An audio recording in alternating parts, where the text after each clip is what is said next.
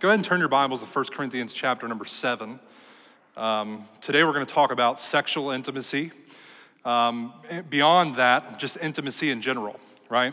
It's hard to have sexual intimacy if we don't experience emotional intimacy. It's hard to have emotional intimacy if we're not experiencing sexual intimacy. And so they, they are not mutually exclusive, but they're very, very, very intertwined. And so we want to understand sexuality and sex in a way that is uh, faithful to God's design, but also brings us joy and life and energy, right? It shouldn't be uh, a bad thing. And so that's, that's what we talked about last week, right? Was that sex is a gift, and it's a gift from God. So because it's a gift, it shouldn't be looked at as, if it's gross, it shouldn't be worshiped as if it is a God.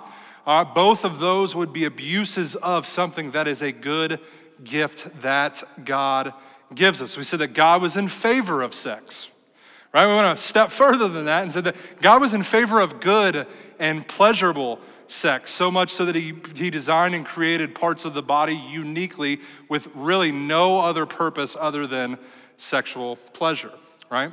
He also wrote a, an entire book of the Bible that was devoted to uh, somewhat of a holy eroticism, right? Song of Solomon is very visual and it's very detailed in its explanation of, of sexual things, right? But it's in a good, righteous setting because it, it is found written within the context that God created and designed sex to fit in. And so uh, we want to look at it and understand it as that. And that was kind of the main point last week. And so if you missed last week, please go back and listen. I think it provides a really good foundation uh, for this week and the next coming weeks. Uh, if, you, if you pop into uh, the middle of one of these sermons and you, and you really don't have a context for what we're, we've been building around, uh, it'll be challenging and a little bit, a little bit weird. All right. Next week, Tiffany and I will speak together uh, for most of the sermon time. Um, and so we'll be able to bounce some questions off of each other and, and just hear some questions that we've been asked uh, through, through different counseling sessions and, and things like that. And so I'm, I'm excited about that. Uh, I think it'll be helpful um, for all of us. I think it'll be helpful to hear a female's perspective uh, as we look at how does sexuality and sex actually get played out real, real practically inside the context of a marriage, right? And so uh, we'll look at a portion of text in First Corinthians that at first read is kind of like, Ugh, that doesn't sound very doesn't sound very exciting or joyful or romantic. But as we unpack it, I think we'll understand the heart of, of what Paul's writing to the Corinthians as well as how that plays out in our real lives. And so we'll look at that next week. Uh, because uh, of sin, right, we've all experienced some degree of sexual brokenness. And so we must look to Jesus uh, to both restore us as sinful human beings, but also to restore sex to God's design for it to, to be enjoyed. And so we're, we're looking at 1 Corinthians chapter number 7. Today it'll provide kind of a springboard for a, a section uh, in Genesis 2 to really understand what is God's design for intimacy and how does sex really play into that reality. So 1 Corinthians chapter number 7, we'll read verse 1 through 3. It's the same text that we read last week. Next week we'll continue on in our teaching uh, through the, the book of 1 Corinthians 7. We're going to uh, remind us of some of the things that we learned from this text last week quickly, and then jump into Genesis chapter number 2. So if you'd like, go ahead and, and turn to Genesis chapter 2 in addition to Genesis, or 1 Corinthians chapter number 7. All right, let's read 1 Corinthians chapter number 7, verses 1 through 3. The Bible says, Now concerning the matters about which you wrote, it is good for a man to not to have sexual relations with a woman. But because of the temptation to sexual immorality, each man should have his own wife, each woman her own husband. This is the word of the Lord. All right, and so we see in, in this text in 1 Corinthians chapter number 7 that the Corinthian people, if you, if you don't know much about the Corinthian people, I won't spend the time to build the context entirely. Uh, the, the church was being overrun with sin, specifically sexual sins. And so they were very sexual people right? And they were, they were looking to freely express that uh, in and out of the context of God's design. So they were uh, practicing sexuality outside of the, the boundaries of marriage. They were practicing uh, uh sexuality inside the bounds of marriage that were not limited to those bounds of marriage. And so there was just a proliferation of people that were uh, sexually over sexualized, right? And so we, we talk about how our society kind of kind of plays into that reality. And so we, as American Christians and as people living inside of our culture, can look to the Corinthians and immediately find some identification with them, right? It's not too over the top to think about how uh, what, what practically an over sexualized society looks like. All we have to do is drive down the highway, right? And uh, we see uh, billboards for, I, I, made mention of an, uh, an ad in an airplane magazine that I once saw with a uh, very provocative pinup, dre- uh, a lady dressed up as a 50s pinup, uh, uh, pinup uh, kind of just motif. And she was in a very provocative position, and the top of the ad said, curious, question mark, right? And then the ad was like for snap on tools. It was like a URL link to buy tools. And so it's like there's, there's sex is, is driving and selling all kinds of things, even things that are so unrelated to sexuality, right? Like a wrench, how does that make the a connection? And he's like, well, maybe, maybe that's what my question's gonna be about. Uh, so hopefully you can answer it. But uh, just over, over the top. We talked about how uh, the pornography industry inside of the states and outside the states is a trillion dollar a year industry, uh, outgrossing both the NBA, the NFL, and Major League Baseball every single year combined, right? And so it's, it's insanity. We're overrun with uh, this expression of sexuality. So, what do we do? Paul's uh, instructions are in response to some of the Corinthian believers writing Paul and asking him some questions in regards to uh, the topic right? And they, they had come to the conclusion, uh, some of the Corinthian believers in Corinth had come to the conclusion that because of sexual, uh, perverted sexual expressions found within the Corinthian church, uh, some believers in Corinth had made the conclusion that the best life is one of celibacy.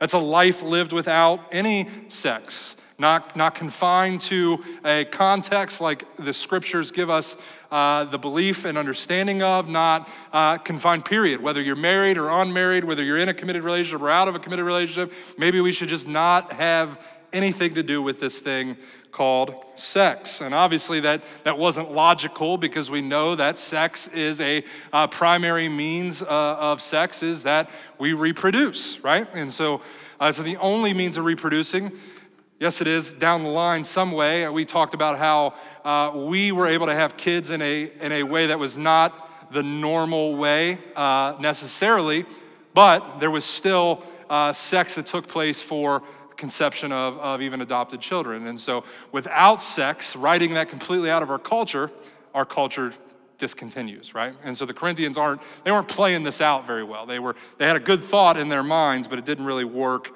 out.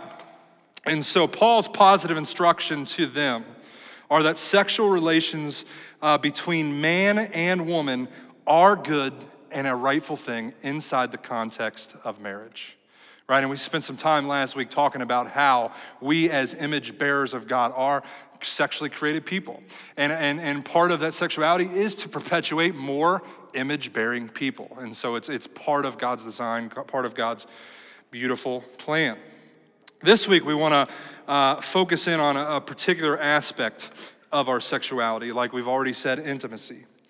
We see, we see uh, in the context of 1 Corinthians 7, and we'll dive into this a little bit more next week practically, but uh, we see that sex should be the giving of oneself, right? The husband should give to his wife her conjugal rights, and likewise the wife to her husband. There's, a, there's an element of giving. Sexual expression inside the context of marriage should be one of giving, not necessarily of only receiving.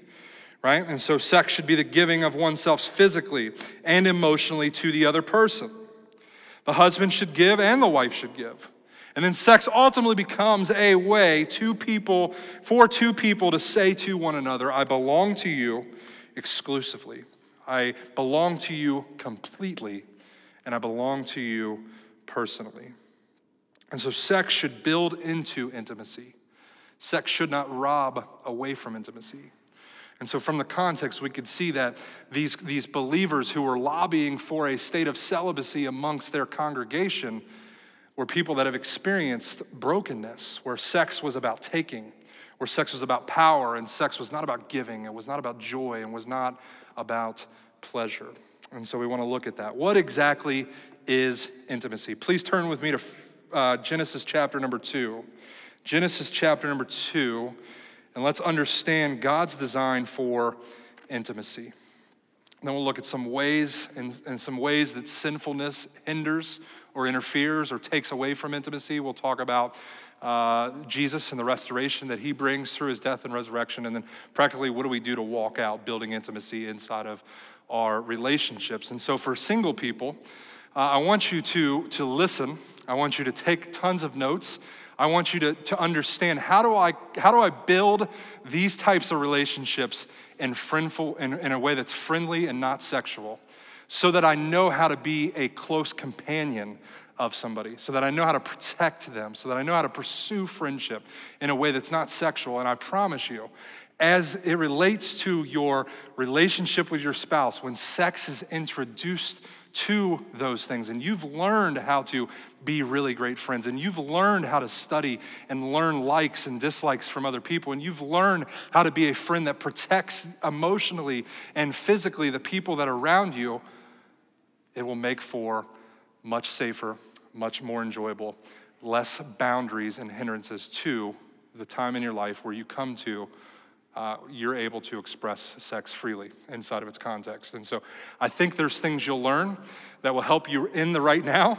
I think there's things that will help you in your future marriage as you continue to pursue that. And so uh, don't just track with me. Next week will be a lot of practical things that will be helpful for you as well. And so and then the fourth week, we'll spend some time talking specifically to you how to manage sexual desires in a way that's, that's healthy and, and holy and righteous, all right?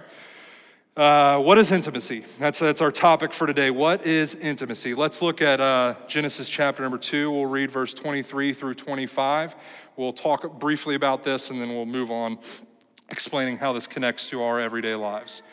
Verse number 23, the Bible says, Then the man said, this at last is bone of my bones and flesh of my flesh. She shall be called woman because she was taken out of a man. Right? Verse 24 Therefore, a man shall leave his father and his mother and hold fast to his wife, and they shall become one flesh. And the man and his wife were both naked and were not ashamed right? This is, this is one of my favorite verses for a number of reasons. Um, one being it's the introduction for the very first time of the phrase one flesh, right? So inside of my home, that essentially means I can get off the hook for anything that I don't want to do as long as my wife goes as my, uh, my, my better half, right? So if there's something that, that happens and she shows up and I didn't particularly want to go, it's like I get to go too because we are uh, in fact, according to the Bible, one flesh. Terrible joke, I know, uh, but uh, I do, do enjoy that. Uh, but in the garden, right? In the garden, in God's design, in God uh, making us uh, as man, as women that, that are compatible in a number of ways, including sexuality, he, he, he formed this tight bond between this husband and this wife, Adam and Eve right? It's unique to all of his relationships, it's unique to all of his interactions with the rest of creation, and he had a, a major hand in all of creation, right? He was the guy that got to, to name all the animals, he was the guy that got to, to work the ground, he got to do a lot of amazing things. Adam and Eve, though, inside of their relationship, experienced deep intimacy as two people Two different people coming uh, with two different worldviews, two sets of likes, two sets of uh, emotional diagnostics enter into a relationship together in the context of a covenant relationship of marriage, begin having sex, and become one flesh, right?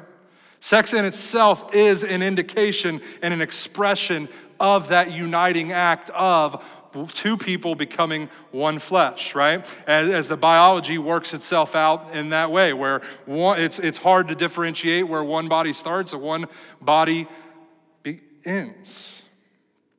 And so we see in that that every sex act is supposed to be someone, something that is uniting. It's a uniting act, right? This is why when we are not married, When we are not engaged, or we are engaged in sexual activity beyond our marriage covenant, we begin to feel these marriage like ties, right? There's a, there's a natural connection that happens between uh, two people that are uh, having sexual relations. We begin to feel like the other person has obligations to us. But without marriage, that person does not which leads us to feel isolated, feels, leads us to, be, feel, to feel trapped, leads us to feel uh, the weight of this thing that I desire, but I'm doing it. I'm trying to get it in a way that God didn't design for me to have it. And so that leads to lots and lots of trouble. And so as we engage in sexual activity beyond marriage, right? Before marriage, after marriage, whatever the case may be, as we engage in sexual activity, we're essentially uniting ourselves in real meaningful and tangible ways that, that, that is emotional, that's physical, that affects our spirituality, right? It has deep, we talked about last week, the, sexual sins, the Bible says in 1 Corinthians 6, are unlike any other sin. Because sexual sins aren't just sins, they're sins against your very own body. And so those hurts, those wounds, those heartaches, they run extremely deep, right? And so people end up hurt. Adam and Eve, though, as they're standing in the garden, the Bible goes on to talk about how they were both naked and they were not ashamed, right? And so immediately my ears perk up naked, right? It's a word we like, hopefully. We like to enjoy the nakedness of our spouse, and, and we may not be, we may be self conscious where we don't necessarily enjoy our nakedness as men and women. I get that that, that happens on both sides of, of the aisle, right? But there is something beautiful about nakedness in its design, in its context, and, and our spouses over time as we become intimate with each other, as we, we express that sexually, as we express that emotionally, as we express that physically, we find our spouses' bodies more beautiful and more beautiful, hopefully, right? That's the goal. So, uh, naked, while that, that is where our immediate mind goes, is that we are standing in front of each other without any clothes on, actually carries tremendously more weight to, to it than that right? It's not just a, we were standing there without clothes on and we were not ashamed. They were, in fact, standing there without clothes on, and we know that that's true because as God comes to search them out, what do they do? They immediately run and hide as a result of their sin. And what's the first thing that God does? He gives them clothes to hide their nakedness. And so there wasn't an innocence to this anymore. And so that's what makes it not so innocent for us anymore. That's what gives us a self conscious body uh, difficulties. That's what makes it awkward the first few times as you, you date well and you stand in front of your spouse, both of you naked, and it makes it uh, just different, right? You've never done this, or you've done this with other people and it wasn't meaningful like it is now because it wasn't done inside the context of marriage. It carries more than that. It's the idea that they were completely exposed before one another, completely exposed before one another right? It's, it's this idea that they were naked emotionally, right? There was nothing uh, emotionally between them. Their feelings they could articulate perfectly. Like, praise God for a return to that day when uh, me as a, a male can put into words exactly what I'm feeling because sometimes I struggle with that, right? Like, I don't know, like, you're frustrated, obviously. Why are you frustrated? I don't know why I'm frustrated. And I don't know how to articulate why I'm frustrated. Like, that conversation happens uh, with me as a part of it often, right? And so they, they weren't experiencing that. The Bible says they were naked and unashamed. They were standing in front of each other without any block or any hindrances, emotionally, physically, sexually, or spiritually. There was not sin that had overwhelmed their life enough where they began to hide themselves in shame. And so they experienced the most intense intimacy that is available and, and proper for humanity as they were naked emotionally, as they were naked physically, as they were naked spiritually, holding nothing back from each other. There was nothing they weren't willing to give to one another, right? And so we see that in God's design, sex, who, which is designed by God, actually builds into this intimacy of full exposure. And we'll see that because of the work of Jesus, we should be able to stand in front of our spouses completely naked, holding nothing back, finding joy and not experiencing shame in the context of our marriage relationship. And so that's my prayer for us. That's my hope for us that as we as we dive into this topic, that we would see sex in its proper context, that we would understand it in its proper context, that, that Jesus, uh, the work of Jesus and his cross would bring healing to all the sinful expressions that we've been, uh, that we've experienced, that we've initiated, that we've participated in, or that have been committed in, in atrocious and awful, most of disgusting ways against us, right? And so let's see this. God gives us this sexual desire to build into our intimacy. And so we'll summarize both of these texts this morning this way Sexual desire is designed by God to express life producing intimacy. Life producing intimacy, right? Sexual desire is a gift that is given to us by God to build into this intimacy that He desires and has designed us to experience inside the context of our marriage covenant. And so it, works itself out beautifully when all of sin is stripped away, when all of shame is taken out of the picture, we get to enjoy marriages as God intended marriages to be. But we know also that that, that, that doesn't always happen that way, does it? Like marriage is hard work. Like this level of intimacy that God has designed us for and created us for is hard work. And so we often look to cheaper substitutes, lesser things that actually harm and rob that intimacy from our marriages than do the hard work of building that intimacy within our marriages. And so I want us to see that sexual desire is not wrong. It is something that we were given as a gift of God to be expressed freely inside of His design. And often our desire gets the best of us when it is expressed outside of God's design. And what was meant as a tool and as a gift to bring intimacy so often in our lives, and we've experienced the weight of this, brings isolation, right?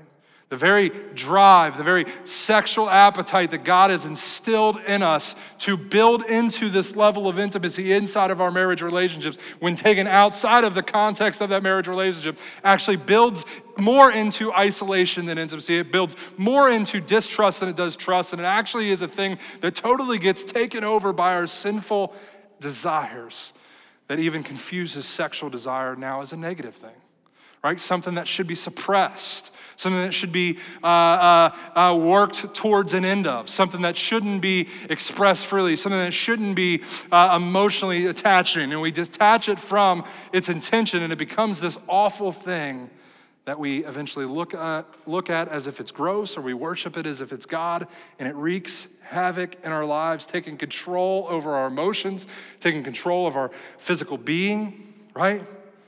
And gets dumbed down to nothing more than a sexual appetite that must be, that must be satisfied at all cost, right? That's never been God's design for it. Instead of feeling more connected through sex, oftentimes we feel more lonely. Sometimes even inside of the context that God designed marriage for, a covenant relationship between a man and a woman. Much of our experience in sex rejects oneness, it steals joy and kills unity. Kind of the opposite of what God's design is. And so let's look at just some of the ways that life, sinfulness, uh, difficulty kind of puts hurdles for intimacy inside the, the context of our marriage. The first one's easy. We're not going to put it up on the screen. I think it's a kind of a given.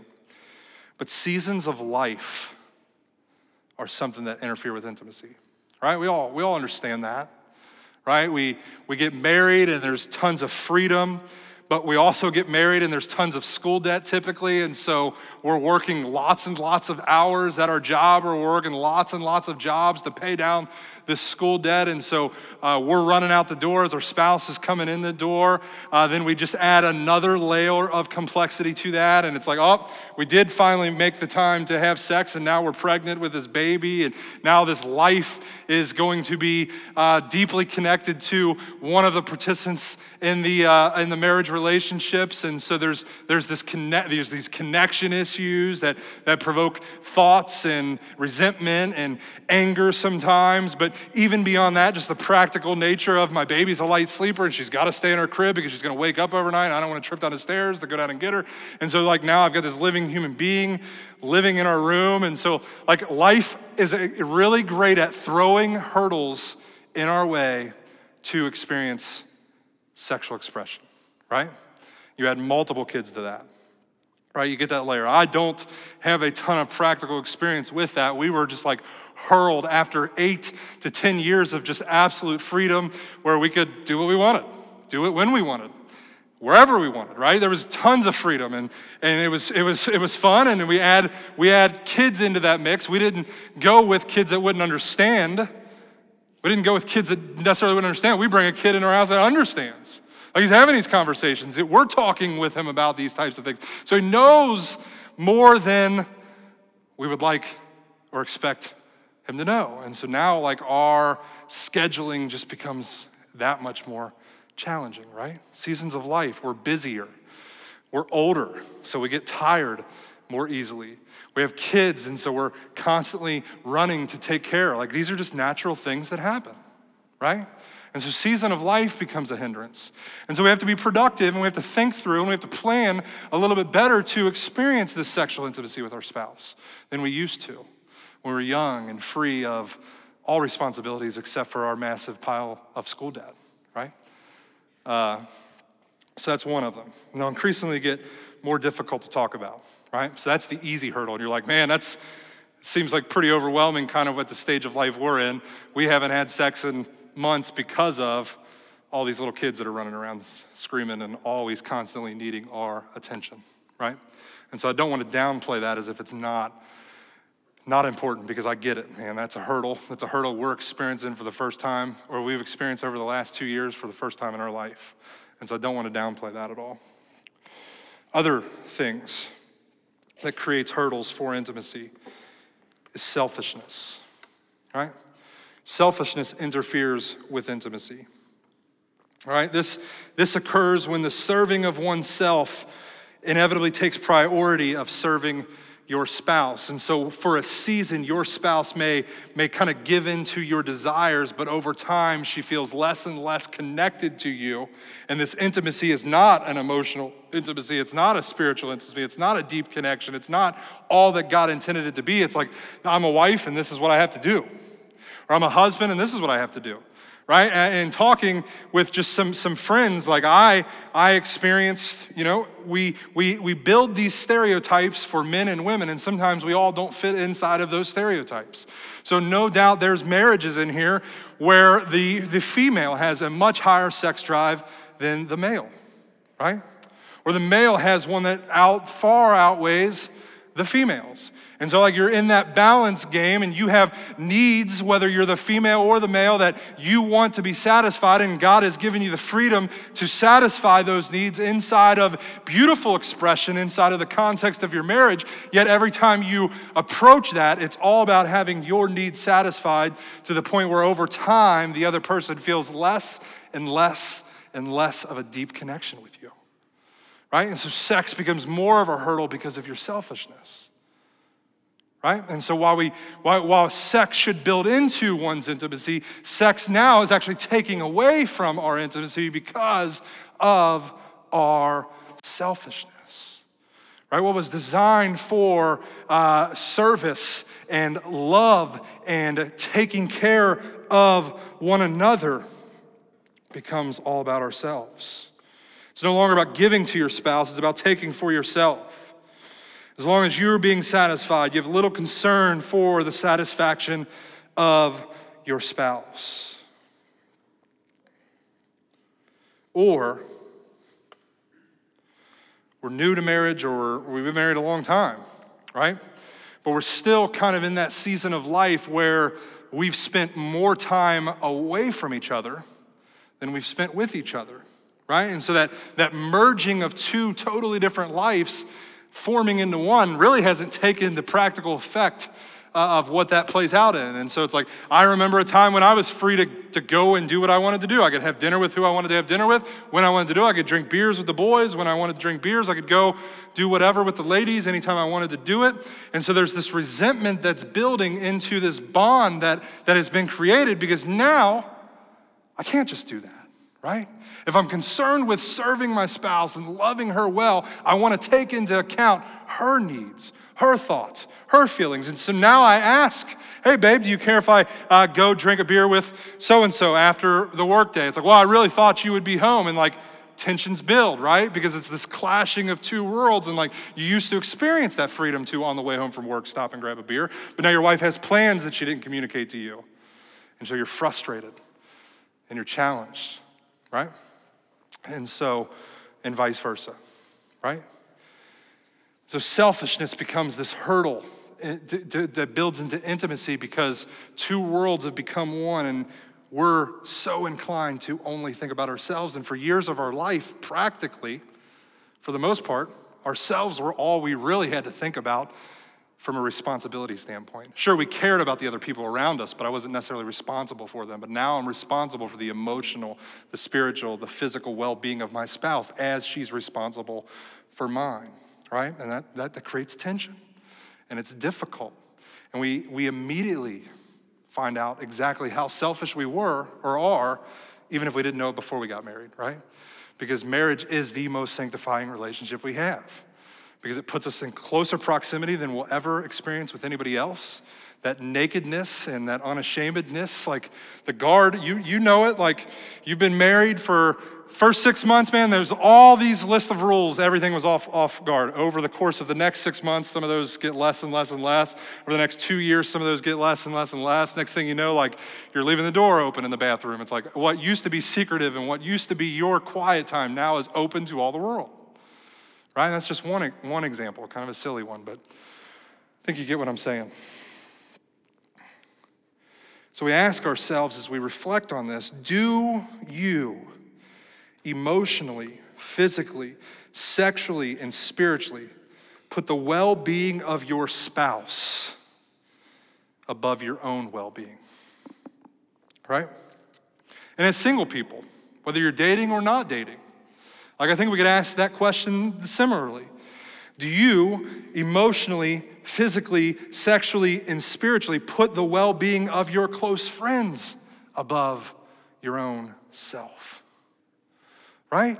Because inside of that relationship, if I'm preferring the well being of my single friend or my boyfriend before the context of marriage, I am expressing my desire for their well being by not engaging with sexuality and experimenting with sex prior to its original design, right? And so we understand that, we see that. Selfishness interferes with intimacy. Selfishness robs from today what could bear good fruit tomorrow. The other thing we see is secrecy. Secrecy interferes with intimacy. We'll start with a question What are you withholding from your spouse at this very moment? Right? What is one thing that your spouse does not know about you right now? What sins are you committing that they don't know about? What regular pattern of confession is a part of your, your weekly and daily dialogue? When was the last time you repented of wrongdoing? I'm not just talking about sexual things, I'm talking about things in general. Sexual things rob intimacy the fastest, but so does lying about other silly things, right? Because lying and secrecy takes away from trust, and trust is deeply important for intimacy. And so, as you're exploring this intimacy, as you're exploring this oneness, as you're exploring all that God created and designed us for inside the context of marriage, pre marriage, whatever, are you doing that with honesty? Where you're not withholding information from them, even the silly stuff, but more importantly, the heavy stuff. Are there books? Are there sites? Are there apps? Are there photos? Are there fill in the blank? Things that you're regularly visiting that your spouse has no clue about, male or female. And come clean. Secrecy robs us of intimacy, right? And then what happens is selfishness and secrecy lead to resentment. Selfishness and secrecy lead to resentment, right? I can't trust that person, so I, I learn to hate them. I learn to resent them, right? And so it doesn't happen quickly, it happens over time. Over time, I learned this, as I've already communicated multiple times, so clearly in working in my secular workplace. And Jordan can attest to this because he worked with me for a season. The way that these people talked about their spouse was insane to me. Right? There was no love for them, there was only resentment towards them. And it was disgusting. Right? That's what happens. Selfishness and secrecy leads to resentment. And resentment promises healing, but only perpetuates hurt right? Resentment promises healing, but only perpetuates hurt because as we hold resentment towards somebody else, what are we saying?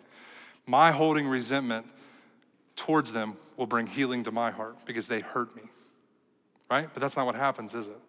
Like bitterness doesn't just stay contained to your own heart and your own soul, bitterness overflows. Right? And bitterness starts having collateral damage in your heart and your life and affects those around you. So it promises healing, but it only perpetuates hurt. And we got to move quickly. Suffering. Suffering interferes with intimacy. Past expressions of sexual brokenness keep us from experiencing intimacy with our current spouse. Perhaps you've experienced abuse of the worst kind, leaving you deeply hurt, leaving you feeling as if you must protect yourself from ever being hurt again. Perhaps you've wrestled with same sex attraction, but now or are, now are in or desiring a committed heterosexual marriage. And months into that marriage, you're experiencing mixed emotions. Don't know what to think. Perhaps your parents' divorce caused you so much pain that you're unable to give yourself completely away because you don't want to experience that pain again inside of your own life. Perhaps it's none of those things, but it's the stories that you've heard other people tell about their sexual brokenness and the sexual brokenness they've experienced in their lives that leaves you anxious to allow anyone in, including your spouse, for the fear that you'll be hurt right? I don't want to dismiss suffering as a, as a hindrance for intimacy because it's difficult to talk about. And it's challenging to come to terms with. It's challenging to process about, right? Like this suffering is something huge that robs us of the intimacy that God designed and created us for to enjoy inside the context of marriage. And so we must understand that healing precedes intimacy. Healing precedes intimacy. If I am trying to have and build intimacy into my relationship with my spouse and she is overwhelmingly overtaken with past sexual brokenness, it's always going to be a difficulty in our relationship, right? And the same vice versa with mine, right? If we're going to not let the past prohibit the future, we need to get help so that we can experience healing. And so I want to say this because sometimes in, in the context of church, this isn't something, this is something that goes unassumed or assumed or unsaid or unheard. And so I hope this provides freedom and help for some, some of you. Counseling and therapy are good things. Are good things. They're not bad things. They're great things, right? And so as we as we think about and we're confronted with suffering and we're confronted with secrecy and we're confronted with our, our life stage and uh, the, the relationships that we watched our parents engage in that were not the best of health. And we desire to have a different marriage that builds into lifelong intimacy that, that is joy, the joyful expression of all that god created and designed marriage to be. We've got to come to understand that like we're not going to get past our past just ignoring it, right? And so, counseling, therapy are great things. I believe that Jesus can heal every hurt. I can believe that Jesus can he- clean every wound and that Jesus will mend every single broken heart. Sometimes in the church, that reality keeps us from seeking out additional help as if that help that I would get from counseling stands in direct opposition to the healing power of Jesus. And they don't, right? They don't. Jesus can heal every hurt. Jesus will clean every wound. Jesus will mend every broken heart. And oftentimes, in His grace, what He'll use to do that is the gifts, the education, the blessings, and the way that He's equipped humanity to carry and extend His grace in practical and tangible ways. So, counseling does not stand in opposition to the gospel, right? Counseling becomes an expression of the gospel as Jesus uses the things He's given His people to help those who are hurting, right? And so, please, please, I beg with you, I plead with you, get the help that you need to overcome your sexual brokenness so that you could step into intimacy with your spouse the way God designed and enjoy it to its fullest the way He wants you to. If we're going to understand intimacy, we need to first understand the basis of intimacy. That's where the gospel explores that for us. And so in the gospel, we see as the basis for intimacy, even in the context of our marriage, we see this that Jesus endured isolation from the Father so that we could enjoy intimacy with the Father. Our intimacy with our spouse must flow out of an intimacy with our God. And when that doesn't tend to happen, we don't enjoy it the way God designed it, and we don't enjoy it in its fullness. Isaiah chapter number 53, verse 4 through 8 says this talking about Jesus, says, Surely he has borne our griefs and carried our sorrows, yet we esteemed him stricken, smitten by God and afflicted. But he was pierced for our transgressions, he was crushed for our iniquities. Upon him was the chastisement that, chastisement that brought us peace. And with his wounds, we are healed. All we like sheep have gone astray. We have turned everyone to his own way, and the Lord has laid on him the iniquity of us all. So we see that in Jesus' enduring of isolation from the Father, while he was carrying the weight of our sin, while he was experiencing the wrath of our God, that ultimately we can experience and express intimacy with one another because of this intimacy we have experienced that has been expressed and will eternally be enjoyed in Jesus. Church, this is foundational to our faith in the walking out and practice of said faith. The capacity to love our spouses as God intended is understood in the relationship to the way that God in Jesus has loved us right? We've got a beautiful example that, that, that displays the heart of the church, that displays the heart of the marriage. We've worked through this in past series. Jesus' relationship with the Father and Jesus' laying down of his life is the way that spouses should engage in relationship with each other. It's also the way that the church is expressed. Outside of union with Jesus, humanity doesn't have the capacity to experience this holistic intimacy with another person in its fullness. Sure, can they enjoy sexual pleasure? Absolutely. But they'll never understand it in the context that God designed it for, and they'll never experience it in its fullness outside of a deep, committed communion and relationship with Jesus. Because sex at its end, at its source, at the beginning, the end, and everything in between is an expression of the intimacy that God has with His Son, and that through the Son, we have now with God. It's emotional, it's physical, it's spiritual. No matter what our best attempts are at hiding aspects of our life from God, we are completely exposed before Him. He knows every thought, He sees every action, He hears every word. Furthermore, sex points to the hopeful reality that we will be with Jesus for all eternity in the kingdom of heaven.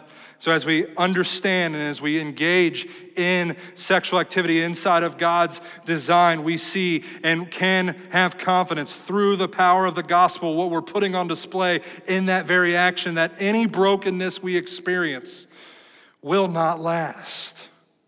Any pain that we uh, endure will not last. Any hurt that we feel will not last. In light of the gospel, we can boldly declare to our circumstances, to our hurts, to our pain, with purpose and with promise, that because of the finished work of Jesus, even this too soon shall pass.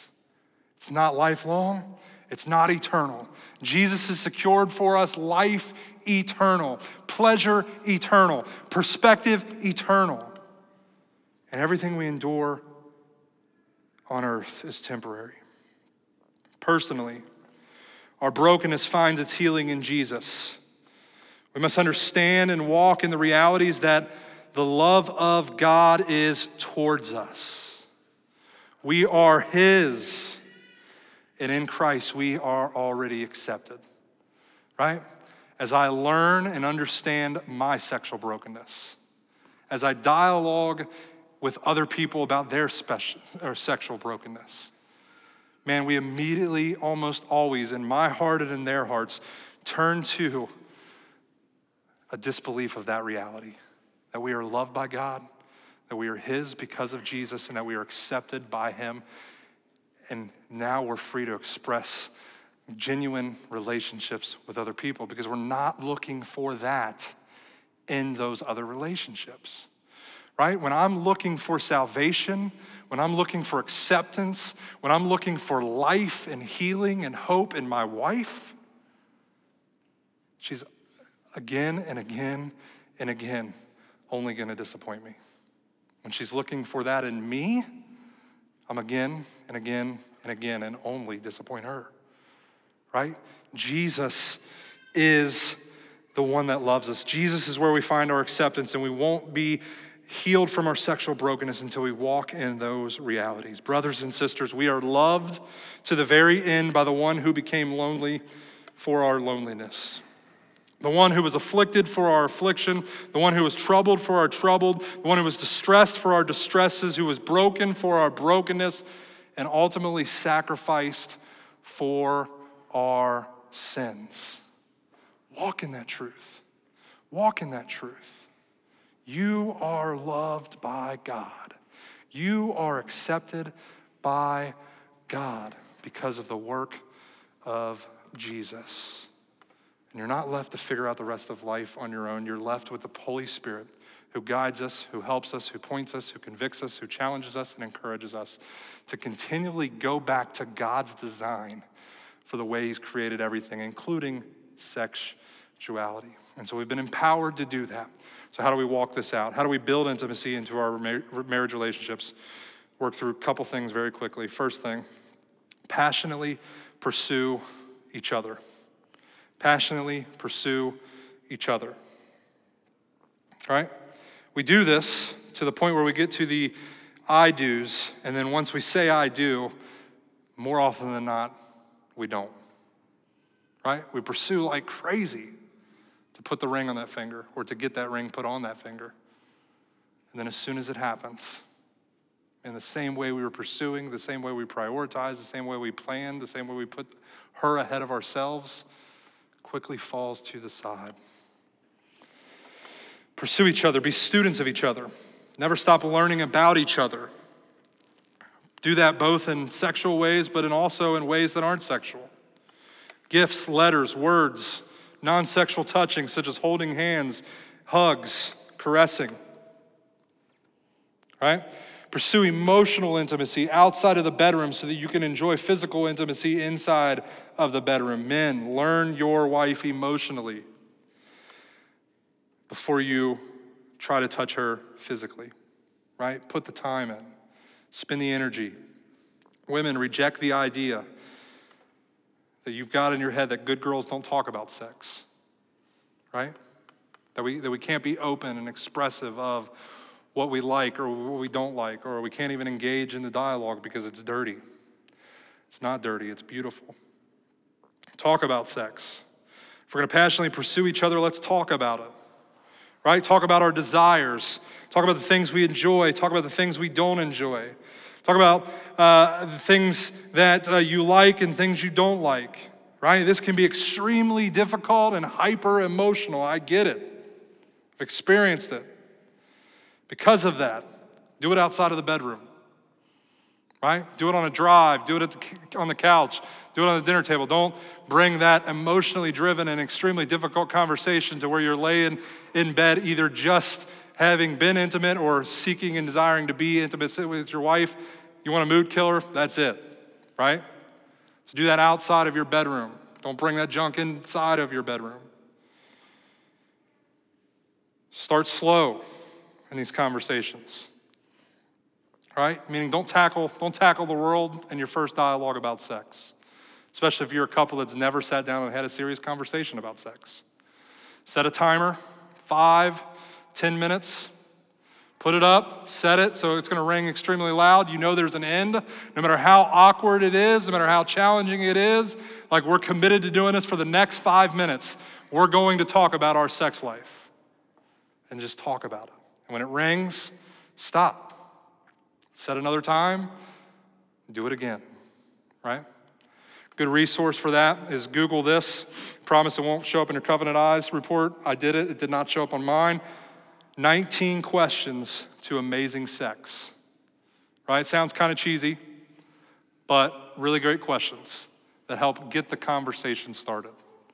Right? Because I know I would get in that moment, and I've gotten in that moment before where it's like, even with a timer, uh, I don't know what to say. Right? Don't do that. Just adds to the awkwardness. Be prepared. And so Google that, it'll be helpful for you. Second thing, we won't spend ton of time talking about this, we'll get to it next week, but personally protect each other. Protect each other. Men and women need to feel safe to experience sexual intimacy in, inside of God's design. There must be trust. So confess your sins to one another, repent of your actions. Be accountable to the ways that you've wronged them and the way that you've wrongly expressed sexuality. If you struggle with pornography, get something like Covenant Eyes and add your spouse as accountability partner and give her all of the control over your devices. Show your spouse that they're safe with you by their actions, right? One thing I try not to do, and I don't do it perfectly, but I almost inevitably do, is I never initiate a text conversation with a member of the opposite sex without including my spouse or their spouse. Doesn't always happen. Sometimes I get a response from one of them back, absent of the other one, especially when I'm on the verge of ruining a surprise birthday party or something like that, which I'm really good at. So give me a heads up. Um, but just, just practice good things that build into developing trust with my, with my wife. If I have a meeting with a member of the opposite sex, which I do often, I always do it in a public place where I'm known so, not an obscure coffee shop where nobody's gonna know me, a coffee shop where I walk in and almost everybody in the room knows me, right? And I always let her know I'm doing that. I'm meeting with so and so at this time, at this day, at this coffee shop. Not because I have to give her a report, not because she demands that I report back to her. I'm doing what I can to do to build into that protection of that trust so that she knows what I'm doing is loving her alone and not seeking things from other people that I'm seeking from her. Give your spouse access to your devices. Give them all your passcodes. Give them the freedom to look and peruse as they want. Tiffany could pick up any of my devices anytime she wants. Does she ever do it? Very rarely. She has the ability. She knows that she has the trust. Second thing is go to counseling with your spouse to help them get the help that they need. Better yet, invest in marriage counseling for the two of you because despite how great you think your marriage is, there is sexual brokenness, there is familial brokenness, there's the realities of living in a fallen world that affect the way that you relate with everybody, including your spouse. And it is the most important relationship you have. Spend the money, spend the time, spend the energy, and invest in that marriage. It always blows me away the amount of energy and time and money that's spent on getting to a wedding day. And I'm not dismissing the wedding day as an important day, it's important. But it's a day compared to the rest of your life, right? And we invest so much time, so much money, so much energy into that. And then in, in pre marriage counseling with the pastor, it's like, hey, I, I think you should invest in a year's worth of marriage counseling and visit with a counselor once a month to build a strong foundation in your marriage. It's like, oh, we're too busy. Our student loans are too much, right? Cut things out of your life that aren't necessary for what is necessary. Make it work. Second, last thing is this, and the band can go ahead and begin making their way up to get ready, and we'll dive into some more practical stuff next week. But prioritize each other. Practically prioritize each other.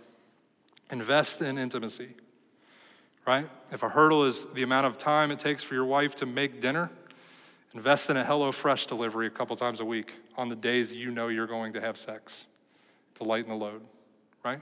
If it's cleaning, if it's cleaning, hire a cleaning service a couple days a week on those days that you're going to plan to have sex with your wife so that her load is lightened. Invest in intimacy, prioritize it. Subscribe to dating boxes. Because if like, if your marriage is anything like ours, probably the, the most amount of tension comes when I don't plan the dates or she doesn't plan the dates, and in the moment we try to figure out where we're going to go for date night.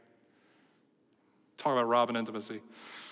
What, what, what had high hopes of an amazing night turns into us yelling at each other in the car and just turning around and going back home and eating whatever's in the fridge, right? Don't set yourself up for that. Plan and prioritize time with each other. Regular date nights, be creative. Then plan and prioritize sex, right? This is the one we don't want to do, right? Because we have this notion that if we plan for something, it automatically takes the romance out of something, right? Do yourselves a favor. Sit down in that weird, awkward dialogue about sex and find out hey, when are we going to do this? Right? Our season of life, sometimes that looks like Tiffany's off work and I'm in the neighborhood uh, and Richard's still at daycare or at school. Like, make it happen. Sometimes it means waking up at midnight intentionally when everybody else is asleep, right? Make it happen. Plan it. Prepare for it. Do the things necessary to create an environment where it can happen. What we plan to do, typically we do, right? When we plan, things typically turn out better, right? Most unplanned meals are what? Unhealthy meals. So unplanned sexual experiences open, open us up to lots of things that could uh, eventually be a hurdle to that sexual intimacy. Reject the idea that planning sex will rob from romance. Spontaneous sex is great when it happens, but planned sex is consistent and needed. So plan it. And then, last thing, practically prioritize each other by using resources. Listen to podcasts, read some books together about sex and sexuality. One recommendation I would like to make I've listened to it, they're believing people. Uh, it is, I wouldn't listen to it with my kids necessarily, but I would listen to it with my wife. We have listened to it, we'll continue to listen to it. Is a podcast called One Extraordinary Marriage. Right now, there's 400 and something podcast episodes ranging from lots of emotional things to lots of sexual things. It's been a gift to me and to our marriage. And so invest some time into listening to those. Band's back up. I want to pray for us give us space to respond this morning uh, and invite us to do so. Father, thank you so much for your goodness and your grace. Thank you for the ways you extend it to us. Thank you for the gift you give us of sex inside of our marriages. Help us to express it uh, unashamedly. Help us to, to strip away whatever hinders that intimacy. Help us to confess whatever sin stands in our way. Help us to plan, help us to prepare, help us to protect. Help us to make our spouse a priority in our life so that intimacy can blossom from there. Ask these things this morning in your name. Amen.